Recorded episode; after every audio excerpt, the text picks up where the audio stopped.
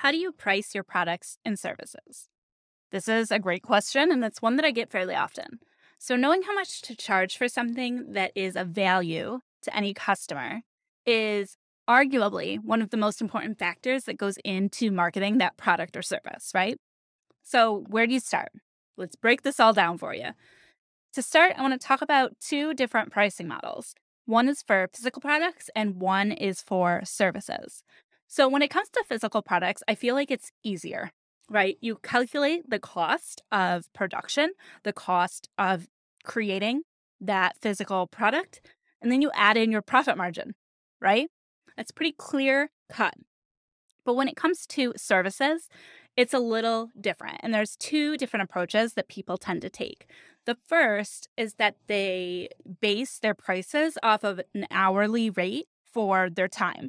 So you may charge $40, $100, $200 per hour and base your costs off of that hourly rate.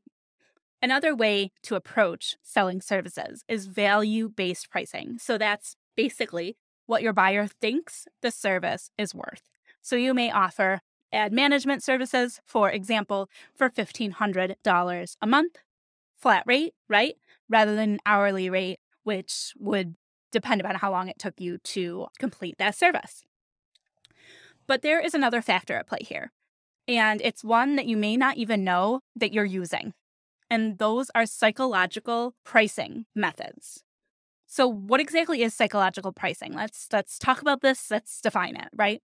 Simply put, psychological pricing is a strategy that uses pricing to influence a customer's spending or shopping habits. So this means you price your products or services in a way that will influence your customer to make more sales or to buy higher value products or services.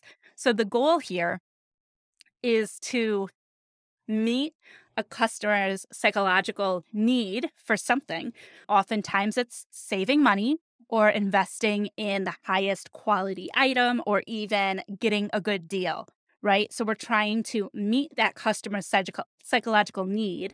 However, it can also be seen as manipulative because it's taking advantage of the customer's emotions in order to gain a bigger or better profit for your business. So it's valuing your business over the consumer's emotions and what's actually best for the consumer. This is one of the major problems with modern marketing today, is that modern marketing today has been influenced by manipulative strategies for so long. They're baked right in, and we don't even recognize them for what they are. Just Marketing is focused on recognizing these things, on evaluating the status quo, and then unlearning the problematic pieces of marketing so that we can do things differently going forward, so that we can lead with kindness and compassion, and we can be intentional about just the decisions that we make in a way that respects our audience and our current and future clients.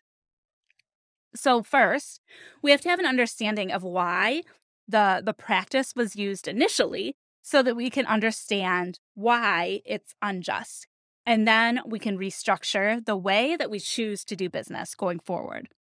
So I already scratched the surface a little bit about what psychological pricing is, but I really want to talk about two of the most common applications.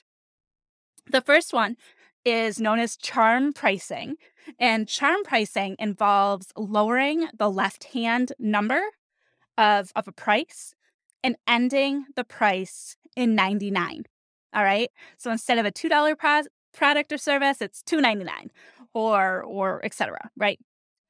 The second application I want to discuss is called odd-even pricing. That's what it's known as. So odd-even pricing involves analyzing the last number in a price, and the prices that add in odd numbers signify a deal for people psychologically, whereas numbers that end in even numbers signify premium prices. Let's dive into both of these separate. So charm pricing first.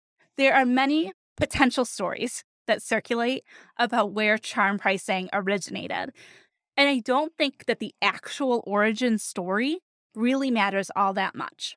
What we need to know is that humans have this left digit bias where our perception and our evaluations are disproportionately impacted by the leftmost digit, so the first digit of a product. So marketers of the past discovered that if they lowered the first digit of a price by one, more people would purchase the product. Now, they still want to profit as much as possible, so they keep the remaining numbers as high as possible. So $100 becomes $99 or even $99.99. They realized they don't need to discount a whole dollar. They could have the same effect by discounting a single penny. So the idea behind charm pricing is that people perceive that they're getting a savings, right? Because it's not $100, it's $99. It's not $400, it's $399. So that one number being different, unconsciously, people perceive a savings. And so when the business uses charm pricing, they're taking advantage of the fact that the consumer perceives that saving. And because the rest of the price is so high, it's effectively the same price, the business doesn't miss it. You know, the business isn't going to miss a penny or a dollar per purchase. But the truth of the matter is, it doesn't help the customer either, right? Because that penny or that dollar isn't going to make or break you either. So in this case, the business wins by taking advantage of human psychology, and the customer basically loses. They've been conned, right? Like, they've been used. So if there are two comparable products sitting next to each other on a shelf, and one is priced at $50 and the other is priced at $49.99, on a subconscious level, we perceive the $49.99 product to be a better value because the first digit is a 4 and 4 is less than 5 of the $50 product. Now, most of you listening are like, yeah, but I know, right? Like, we know $49.99 is basically $50, but there's still that subconsciousness at play. And not everybody is as savvy as we are, too. So you got to think about that, too. Not everybody is as savvy as we are. Now, once marketers realized that the way they priced products could psychologically influence a customer to react emotionally, right, subconsciously, instead of rationally, because we know those costs are basically the same, more and more people want to continue to study pricing psychology so that they can continue to manipulate buyers. This is where we're going to transition into that odd-even pricing strategy. So marketers of the past realize that it's not just the first digit in a price that matters. The last digit of a price also has a subconscious impact on how people perceive pricing. So when people come across a price that ends in an odd number, 7, 9, they perceive a deal, whereas even digits are perceived to signify premium prices. If we remember that they want to keep those other digits as high as possible, that's why we're so used to seeing numbers or offers pricing that ends in 7 and 9, because those are the higher odd numbers. So we'll see something for $12.99 or $47 or $2.97 because we want to end in a 7 or a 9.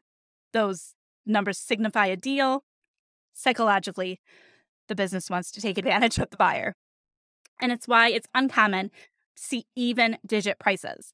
I feel like it's common to see $97 or $99, but it's not common to see 98, right? It's not common to see 66. It's not common to see $10, $20, or $30. It would be $9, $19, or $29. So I think if we think about this, we can understand how deep-rooted and how universal these practices have become. So because charm pricing kind of came first, right? And it was so common for prices to end in 99 cents due to that practice. I would argue, this is just my theory, right? is that we subconsciously also perceive prices that end in sevens to be an extra deal because we're so used to seeing prices that end in nines that seven, seems extra special. Now, I know that when it comes to pricing your own products and services, you're probably sitting down and making a lot of these calculations as you price your products and services. But I also feel fairly confident that you tend to go with the flow, right? I know I did for the longest time. And when I ultimately settled on pricing, it did, in fact, end in a 7 or a 9. And now for me, it was weird. I just like 7 better than 9. Like when it comes to my favorite numbers, I'm weird when it comes to numbers. So for the longest time, my average ad management client was paying me $12.97 a month. Why? Nobody actually wants to do that math. Nobody easily is able to budget like that.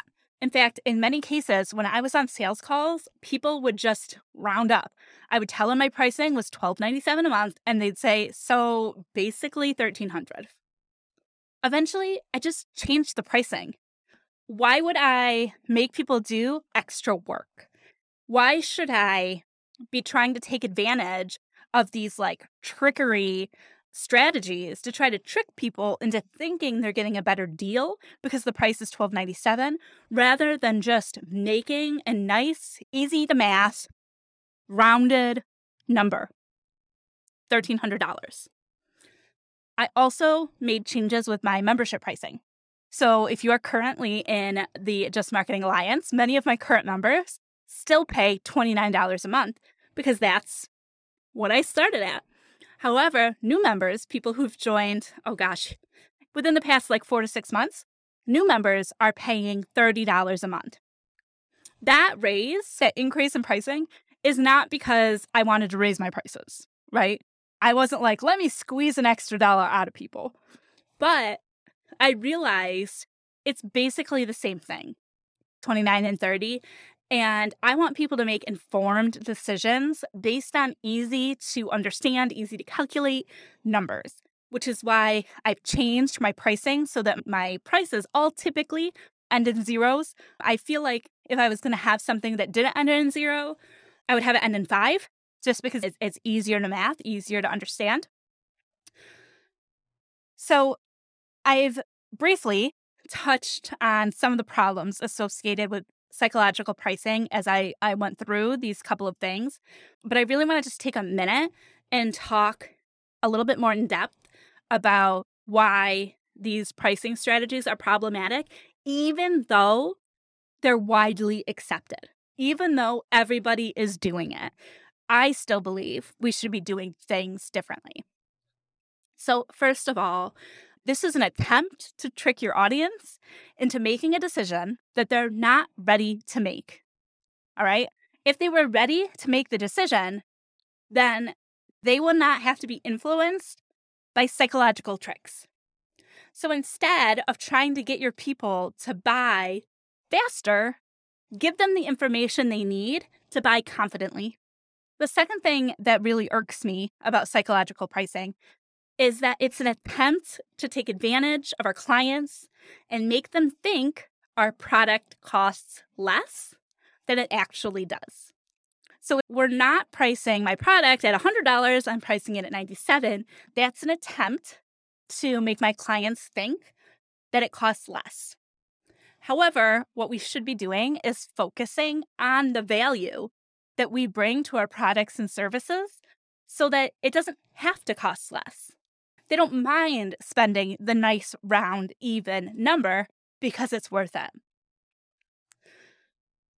I talked a little bit a minute ago about how it relies on people making impulse decisions rather than well-thought-out decisions. We really want to focus on ensuring that the value we provide is clear, making sure that buyers have all the information that they need to make an informed decision, rather than pricing our products awkwardly in an attempt to influence sales without thinking about budget or other rational considerations. Now, another thing, I feel like this requires a little bit outside of the box thinking, right?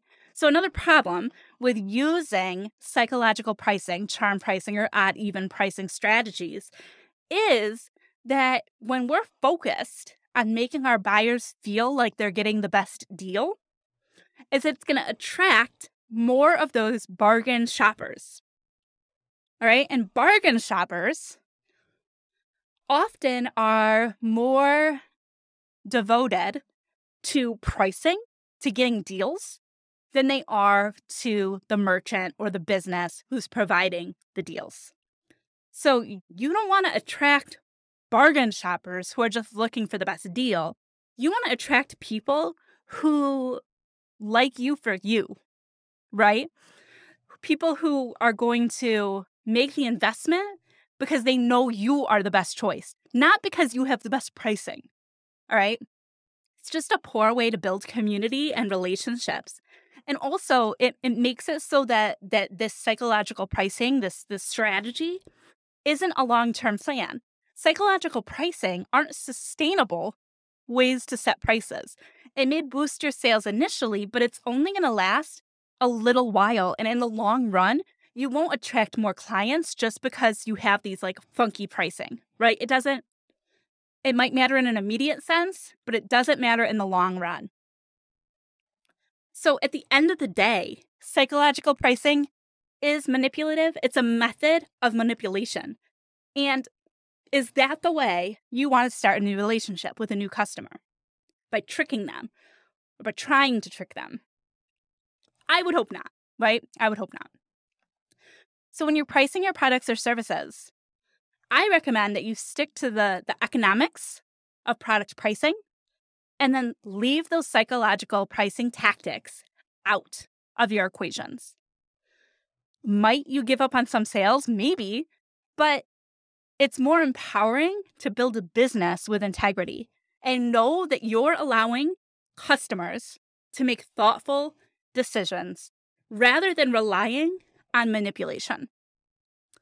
Plus, those sales that you may potentially be losing out on, they weren't the committed clients that you want anyway. So allow those people to spend more time in your ecosystem, more time getting to know you, getting to like you, getting to trust you, and allow them to make the decision to invest with you when they're ready, or allow them to keep bargain shopping elsewhere. Our businesses, yes, we need to make money, right? It's a business, but it shouldn't be all about income. It should be about impact. And when we focus on impact, the income naturally follows right along with all of those raising hands. I would love to hear your insights, your ideas on how you handle pricing your products and whether this podcast episode gave you anything new or different to think about. Will you do anything differently going forward?